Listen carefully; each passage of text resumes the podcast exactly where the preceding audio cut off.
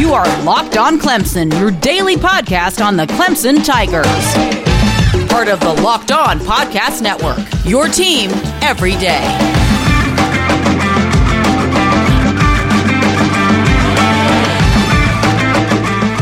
Clemson Nation, what is up? Welcome to the Locked On Clemson podcast, part of the Locked On Podcast Network, your team every single day, Monday through Friday a daily glance into Clemson athletics, and we're going to cover all of Clemson athletics here. I'll start you out with some news and notes coming up here in just a few moments. Get you caught up on some things going on around Clemson football, which is off this week, enjoying a chance to recoup, heal up, and get ready for Florida State on November 21st.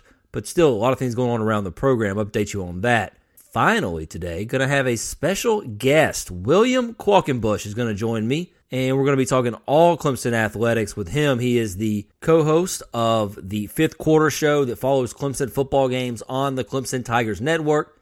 He also calls women's basketball play by play and baseball play by play for the Clemson Tigers Network. And he's also the co host of Out of Bounds with Kelly Gramlich from noon to 3 on 1055 The Roar. My name is Brad Senkiw. I am your host. You can follow me on Twitter. That's at Brad Senkiw, S E N K I W. Speaking of the news, let's dive right into what's going on around the Clemson program. Head coach Dabo Swinney met with the media his one and only time this week and provided some injury updates, and that's the key news coming out of this week thus far. If you remember, talked about it on Monday, a lot of injuries occurred throughout the course of that Notre Dame game. Clemson already went into that contest on the road without three defensive starters, lost several more, including defensive tackle Bryan Bresee, Nolan Turner, Andrew Booth, uh, Lannden Zanders, all defensive backs, and Justin Mascoll, a defensive end. So it was a lot of a lot of banged up players coming out of that game. Plus, on the offensive side of the ball, Matt Bockhorst, the left guard, had to come out and Trevor Lawrence was unavailable. But in terms of what Coach Swinney had to say, it sounds like everything's going to be somewhat okay. He didn't feel like any of the injuries were serious among those defensive guys, and that's really good news, especially for Bryan Bresee, the freshman defensive tackle. That's position Clemson cannot be thin on right now. He suffered some sort of knee injury, but they say it's not any, there's no ligament damage to be concerned about. That's a really huge plus uh, for he and for the Tigers. And then uh, everybody else, Coach Swinney said, is just kind of banged up right now, but he thinks they're going to be okay. Didn't think they were severe injuries suffered against Notre Dame. However, the Tigers will be without wide receiver Frank Ladson.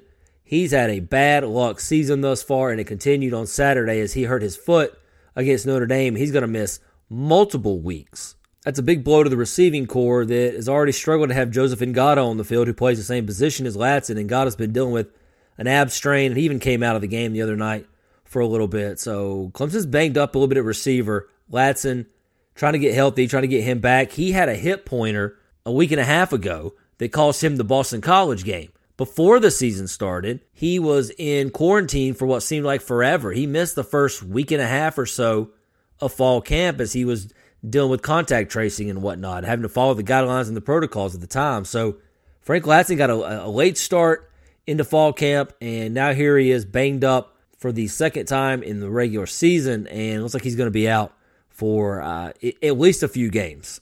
Also, to note, Coach Swinney said that Tyler Davis and Mike Jones Jr., the defensive tackle and the linebacker, respectively, who missed the Notre Dame game, big keys to this defense. They need them on the field. He expects to get them back on the field for Florida State in a week and a half. And that's going to be huge news. It's going to be a huge break if the Tigers can pull that off because Tyler Davis, as I've talked about many times, very vital to the success. Very, very vital. And we'll talk more about that in a little bit with William Qualkinbush. Also, Coach Swinney updated a little bit on James Skalski. Sounds like it's going to be a little bit longer on Skalski. He's he's making some headway. He's he's going through his rehab after he had his groin scoped a couple weeks ago. He's already missed, uh, I think, three games now, and I don't think he'll be available for Florida State. He probably won't be available for Pitt. I wouldn't be surprised if he's out until either maybe maybe they try to squeeze him in there against Virginia Tech, the last game of the regular season, but with a bye week following that, because the ACC is going to have some makeup games and then they're going to play the conference championship on December 19th. My guess is you may not see James Skalski until the ACC championship game. And I, am a little bit of speculation there, but Coach Swinney did say he will miss multiple more weeks. So I think there's going to be a little bit of time before Tigers get back that very key middle linebacker. And it's going to be up to Tyler Venables to continue to play that role and try to play it well. Also, Trevor Lawrence is back. That's right. The star quarterback for the Tigers practiced uh, beginning on Monday, back full go, as Coach Swinney said after Monday's practice. So it looks like everything is good to go on Trevor Lawrence, who dealt with COVID 19, contracted a couple weeks ago, missed the Boston College game, and then had to miss Notre Dame game, even though he traveled with the team because he was still going through some cardiac tests and had to, had to go through all the protocols and everything to make sure he was 100% healthy and ready to get back to action. And talk to Trevor this week was you know, he, he kind of documented some of the things that he went through. He was feeling a little bit ill, thought it was a cold or his allergies were just bothering him on the Monday before the Boston College game. And then it got a little bit worse. And then by Thursday, he woke up and he felt terrible. It felt like he had had some flu like symptoms. And then that's when he got the call from Clemson that he had COVID 19 and he tested positive and he was going to miss the Boston College game. And then he found out a couple days later when he was there on Saturday, or he, he found out from Coach Swinney on Saturday with the trainers and the doctors. That's when they said, hey, there's just too many protocols to go through. The time frame does not work out, the timeline, and you're going to have to miss Notre Dame. Coming up next, William Qualkinbush going to join me and discuss all things Clemson athletics. Life's stressful enough uh, with work, with politics, with everything going on in the world, COVID 19, you name it, family, friends, stress everywhere you go. Sometimes you just got to chill out, you know? Sometimes you just need something to relax, flip on the game. You don't even care who's on. Who cares who's playing football?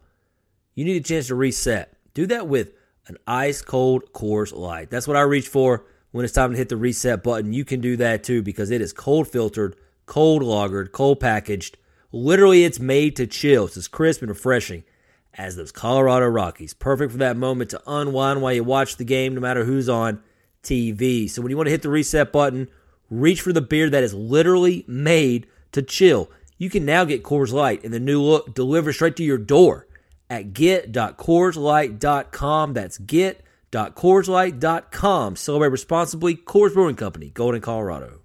I get it. You're a health conscious guy. You want to eat right. You want to put good things in your body. You want to get the right amount of protein.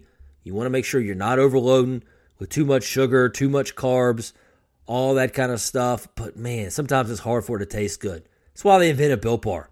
Built Bar and the new deliciouser and improved Built Bar wants you to have that great taste, something satisfying, something you enjoy eating, and at the same time get all those things you want. How about the coconut almond? Built Bar, which comes with 18 grams of protein, 180 calories, 5 grams of sugar, 5 grams of net carbs. You're going to feel like you're eating a candy bar. You're going to feel like you're cheating here, but you're not. It's for the health conscious guy. It helps lose or maintain weight while indulging in a really delicious treat. Low calorie, low sugar, high protein, high fiber, great for keto diet, and 18 amazing flavors. Go to builtbar.com and type in the promo code locked on that's locked on in the promo code. Going to give you 20% off your order at builtbar.com. And now joining me here on the Locked On Clemson podcast is William Qualkinbush. He is the co-host of Out of Bounds with Kelly Gramlich on 105.5 The Roar. Also part of the Clemson Tigers Network. Qualk does the 15 or the fifth quarter show right after Clemson football games. He also play-by-play for women's basketball baseball. He is a man of so many talents, so many resources, and I'm thankful to have him here on the show today. You can call him Qualk. I call him Qualk. He's just Qualk. How you doing today, sir? You know what? I'm doing great, Brad. And I got to say, I appreciate you saying I'm a man of many talents. Really, I do one talent just a bunch of different ways. So I, am a I'm a one talent person. Uh, the second thing is, you said it was the 15th quarter, and that's how I felt on Saturday after double overtime. So I appreciate you uh, taking me back to like 2 a.m. when we just signed off on Saturday. That was that was really nice. Well, that's way more accurate, is it not, than, than the fifth quarter show? So at least my accuracy on, on some of that was correct. Uh, there's no doubt. There's no. It felt like 15 full quarters too. I'm gonna tell you. Yeah, absolutely. Well, Qualk, let's get into some football. I do want to talk to you about baseball and basketball as well, but we'll start with what's going around the football program. And and really, I, I want to start with your thoughts on just how things are going with this COVID 19 world, this pandemic world we're living in, what it's like for college football, what it's like for you. Uh, I know you're, you're usually you're all over the place. You know, you're doing many different things, many different places, and probably a little bit different. How has COVID 19 affected the way that you uh, do college football and cover college football? It's really, I mean, I know you didn't ask me about high school, but it's impacted high school yeah, more even than, more than college. Um, my job is easy because the only thing that I've missed, and I mean, it's a big thing, but it's only really one aspect is just going to the stadium. I haven't been able to do that yet this year for home or away. Normally, I'm not going to away games anyway. So you just kind of miss that environment. Um, I've been in the studio every game. So my job is very, it's very similar. Uh, it's it's not really it's not really changed a whole lot. Um, the only thing, and this like this will get more pronounced, I think, women's basketball and baseball, because the contact we got with football because I'm a little more removed from that one is a little more removed. Um, you know, we get a few interviews every week and things like that in a normal year, but with women's basketball, I'm around them all the time. Like I'll go work out in the weight room, I'll talk to them, I can talk to the coaches, I can go to practice. Like I just get I get so much access to that and it makes me better my job because I factor those conversations and those interactions in when I'm calling a play, when I'm calling a game, when I can provide a little bit of context to a performance or a scheme or, or something like that. And then baseball is the very same way. I actually felt like I was getting into a really good groove in terms of like really vibing with the coaches and vibing with the players right when the, you know, when the pandemic shut everything down in the spring. And so that's the thing that I miss the most is getting to, you know, build the relationships and and getting to use that to be to be better calling games and to, to give the audience a little bit of an inside scoop um, high school, I haven't had an intern this year because of space in press boxes, and so I've been keeping my own stats. And uh, we only had seven games this year. Normally we got eleven, and uh, it feels like about fifteen because it's hard to keep your stats when calling a game. But football is probably the there's probably the least um, disruption there, just from a you know get ready for a game standpoint because we didn't have as much access comparatively speaking uh, to that one than some of the other sports. Yeah, I, I can imagine uh, that high school has probably been just a different world for you in, in some ways and had to to maneuver things and also not just knowing week to week, you don't know who's going to play, who you're going to have to cancel and move things around. And I mean, that's affected college football. Clemson's been fortunate not to be involved in that kind of scenario, but a lot of other teams have and a lot of ACC teams have. Do you think the conference, do you think NCAA football as a whole and uh, the other various conferences handled this well? I know the SEC is on the brink of losing potentially a ton of games this week. You know, I, I think it's an interesting question. Um, I think the ACC, SEC, and Big 12 did it right because they built in a lot of uh, wiggle room for themselves. Uh, the Big 10 and the Pac 12, there were a lot of people giving attaboys and, you know, six feet away pats on the back to the Big 12 and the, or the Big 10, the Pac 12 rather, when they were just being so cautious and they were – you know, they were just going to go so gently and walk so carefully. And then nothing changed and they decided to play because of things that the Big 12, ACC, and SEC were telling them the whole time these things exist. We have them. And then the Big 10 was like, well, we found this thing and now we can play. It was ridiculous. So for the Big 10 and the Pac 12, they're trying to thread a, a needle uh, in a way that's impossible because you're, I mean, Cal has already said basically we can't play in Berkeley if we have anybody in contact tracing. We're not playing. Uh, you know, the Big Ten, Wisconsin, they look like gangbusters against Illinois. And then all of a sudden they're out to maybe three weeks. We'll see about this week. I mean, we're recording this right now. We don't know if Wisconsin's necessarily going to play. It looks like they're going to play Michigan, but we don't we don't know that for a fact. Uh, and then in the SEC, you mentioned like LSU, Alabama, Texas A&M, Tennessee, done. Ole Miss is having issues, so their game with South Carolina might be on the the back burner a little bit. We've seen what already at LSU they've had issues. ACC just had a game uh, postponed, and it looks like cases are rising a little bit. I think some of it is that people don't, you know, it's hard to make people care that much. You know, I mean, it's just you're in a country of 330 million people. Not everybody's just going to comply with everything that they're supposed to do all the time.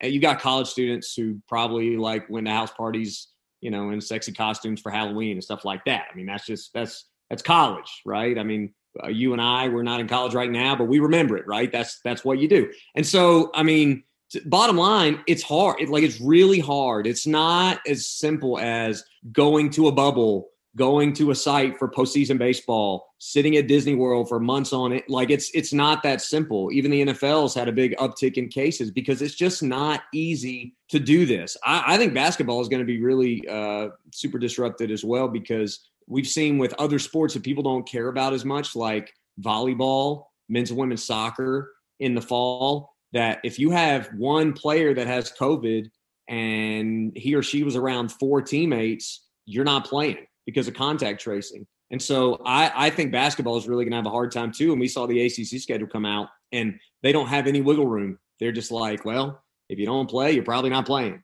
And uh, I think it's going to be interesting to see how that plays out. As of right now, ACC, SEC, Big 12, A grade, just because nobody knew what to do and they just tried their best and they gave themselves wiggle room. Big 10 and Pac 12 like a D minus because they they just didn't do a very good job of of giving themselves an out and and going where the science led boldly with confidence, trying to do the most good for the most people. Yeah, I'm very worried about basketball, and I, I got some basketball questions for you coming up in just a little bit. Let Let's go back to something. Uh, let's go back to Clemson and COVID 19 with Trevor Lawrence. Obviously, missed an important game this past Saturday night at Notre Dame, and that I don't know if, if his absence affected the outcome of the game because DJ Uiagalelei played his absolute tail off in this one. But qual, this was the first loss 36 regular season game streak comes to an end. Put in perspective kind of what that means. I mean, Clemson fans are not used to seeing an L anywhere in that in that column, not seeing a number in that L column whatsoever. So what has been the what's been the response and then what is kind of I guess the perception of, of how that game played out in your eyes? Well, I think it's interesting that Clemson lost its quarterback, and that's really the prevailing storyline. Is you know Clemson didn't have Trevor Lawrence, but when they get Trevor Lawrence back, they're totally going to beat Notre Dame the second time. I heard that so many times. We'll we'll see what happens when they get Trevor Lawrence back. That's not a big deal to me because DJ Uiagalelei threw for more yards than any player in history against Notre Dame. I, I mean, I don't need to list off the quarterbacks that have played against Notre Dame. Matt Leinart and Carson Palmer come immediately to mind. I mean, they played Heisman Trophy winners that didn't throw for as many yards as his freshman in his second start. Quarterback play is not the issue at Clemson right now. The issue is offensive line can't block for Travis Etienne, and I would go further and say three of your top four receivers as you exited last season, Justin Ross, Frank Ladson, Joseph Ngata, are not there. Amari Rodgers, Cornell Powell, Brannon Spector, God bless them, but they're not, you're not scared of them beating you 50 yards down the field. You're just not. You are scared of Ladson. You're probably scared of Ngata, and you're definitely scared of Justin Ross. And so I think when you don't scare people down the field, then it means people can creep up, people can stack the line of scrimmage, people can focus on Travis Etienne.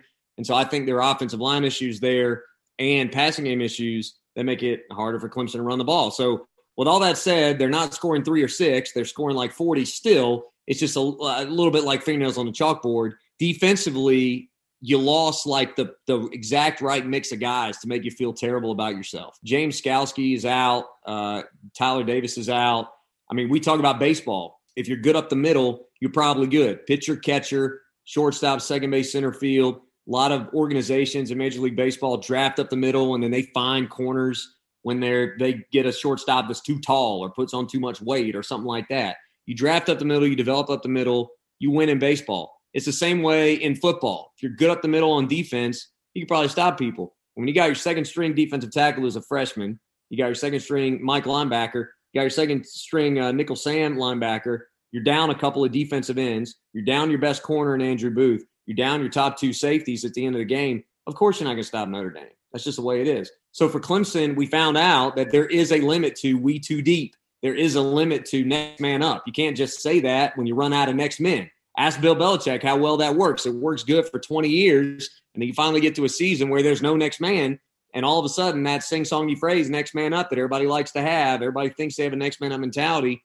Sometimes you run out of next men, and I think Clemson kind of did against Notre Dame. So I'm not I'm not super surprised um, that we saw some weaknesses from Clemson. I am a little surprised that Clemson lost a close game because Clemson doesn't lose close games. When you beat Clemson, you beat them normally in the first three quarters you don't beat them at the end. You don't beat them, you know, when it's a nip and tuck game at the end. Clemson finds a way to win, and uh, that's the first time in a long time you could say that about a Clemson team. No doubt, Qual. You're a stat guy. You're an analytics guy. You and I talk numbers all the time.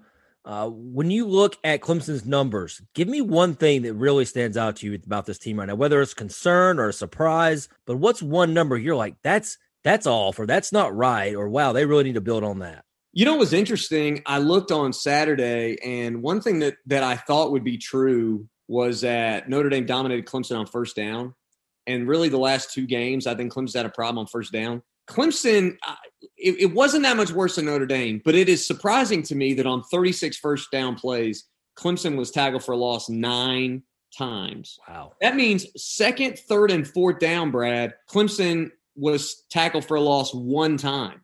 So you're behind the chains a quarter of the time on first, not just behind the chains, you're behind the line of scrimmage a quarter of the times on first down. And I believe it was like five or six times they got no yards. You're you're getting toward like 40 to 50 percent of your first downs where you're going nowhere. Now, the good news for Clemson is, particularly in the second half, Notre Dame was doing the same song and dance that they were in second nine, second 11, second and 12.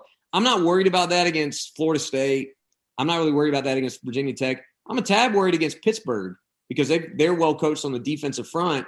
I think you've got to get healthy on that offensive line. You got to get Matt Bockhorst back. You got to get some receivers back. Hopefully, you'll see Joseph and Ngata play. You know, he caught the one pass and then banged his knee and he was out. Um, that to me is a big one because the you know the the inefficiency on first down it makes you worse as a play. Excuse me, it makes you worse as a play caller. It makes Tony Elliott worse as a play caller because you get behind those chains. You have, there's nothing you can do. You get backed up in possession. Clemson's first four possessions, three of them were like the nine and the six and the fifteen or something like that. You're not calling good plays from from that. So you started the game already not able to run your script like you wanted not able to set up what you wanted to do. And you kind of just had to make up ground like that through the game. So this is the second game in a row that Clemson has not set the tone. And that's that's a little bit surprising. Um, I think after the open day, we'll see a little more of that. And particularly, I would watch first down, not the yards per first down, because that can be easily thrown off by a 60 yard bomb somewhere. I'm right. talking about how many times does Clemson have second and seven or less? That's what I'm going to be monitoring throughout the season to see if Clemson fixes these issues. Let's get some thoughts. Clemson men's and women's basketball. You know a lot more now about schedules and and rosters and everything else. Uh, what are what is just kind of a kind of like a you know one minute outlook on on each team uh, going into a season that really starts literally right around the corner. I mean, we're almost there. It's almost Thanksgiving. And for the men's side, I'm glad we know the schedule now. It's kind of brutal. I mean, you got a couple of gimme games in there, but I mean, like Morehead State and South Carolina State, you, you still got to play well. Um, I, am interested to see what they do. I talked to Brad Brownell today. I know you're going to talk to him a little bit later this week as well. I, it, it feels like he he always has a pulse, and a lot of times the pulse on the team is not the same as the conventional wisdom. There was one year where Clemson was picked like 12th in ACC, and he was like, "I think we're going to surprise some people." And then the year after that, the Sweet 16, they were picked like fifth, sixth, or something like that. And he was like, "Ah, we're not top 25 worthy. Like we're not really there." And people kind of raise their eyebrows, like, what are you talking about? It feels like you have this, this, and this. He's so honest. He doesn't know how to not tell people what's happening in his program. And he feels really good. He says the deepest team that he's had. They've got three legit fives and Aamir Simms, by the way, now. I mean, it's it, it's unbelievable what they've got. And then at guard, last year in the opener against Virginia Tech, they started two freshmen, Al-Amir Dawes and Chase Hunter. Now they've got Clyde Trapp back. They still got Hunter. Hopefully he's uh, healthy. And then Al-Amir Dawes showed that he could take the team. He was fantastic in the ACC tournament win against Miami. He was outstanding in a bunch of games down the stretch. John Newman, Hunter Tyson, they're really excited about their freshman PJ Hall and Omax Prosper, and now Lynn Kidd, who is going to play because it doesn't cost you. He can give you a few minutes if he, you know, if he, he rounds out the body and things like that. I'm really excited. I think it's NCAA tournament team. I really do. They they've recruited really well the last couple of classes, and it's starting to show on the floor. With the women, your guess is good as mine. They're going to run. I know that they don't have a true point guard, but they've got a lot of combo guards that can push the tempo. Um, they're a little bit better defensively in the front court this year than they were last year. I think they'll be they won't be quite as good as a team that made the NCAA tournament, got to the second round, and Amanda Butler's first year, but they won't be quite as uh, much of a sieve defensively up top and a, little more passive as they were a season ago. And then can they find the level? You know, I think they surpassed expectations in year one and then year two was kind of what they expect in year one.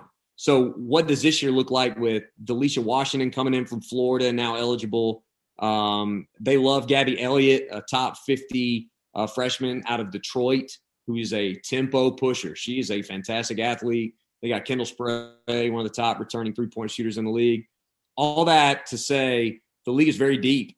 And so you don't know how much upper mobility there is. I'll be interested to see if they developed inside, a little better rebounding, and uh, other than Kendall, who can shoot the ball, because I think they could finish middle of the pack. And if you do that, you're on bubble watch uh, come selection Sunday. Great stuff there, Qualk. Really appreciate you breaking down men's and women's hoops. Last thing for you before I let you run, uh, the baseball team. Is this going to be one of the most anticipated seasons in a long time, considering how last year ended abruptly and it felt like you were really getting a getting a feel for that team, what they were going to do, and the pitching was just absolutely phenomenal last year. Do you feel like Monty Lee and, and the Tigers are I mean, can, can the season get here soon enough for them? I am so excited to watch this team play because last year I think they were about to have a special season because Sam Weatherly, I, Sam Weatherly was picked high in the major league draft. I think he's top 10 with a full college season. I just don't think there's any question. His slider was unhittable. His fastball was much better. He controlled it a lot better.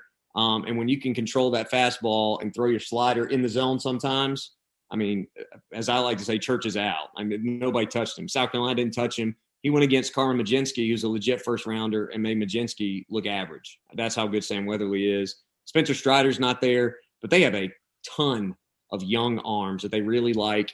And then a lot of the guys in the lineup that, you know, they, they ran a lot of hit and run. They were kind of choppy at it. It wasn't great, wasn't a thing of beauty, but they've had another year to kind of get ready. Jared Broughton, their volunteer assistant who came in, is like a base running savant. He loves it. And so I think another year with him will really help.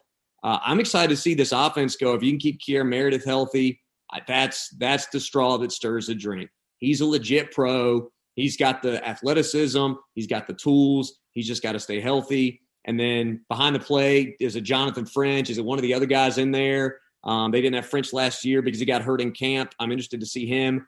I mean, there's there's a lot of depth and versatility elsewhere in the field.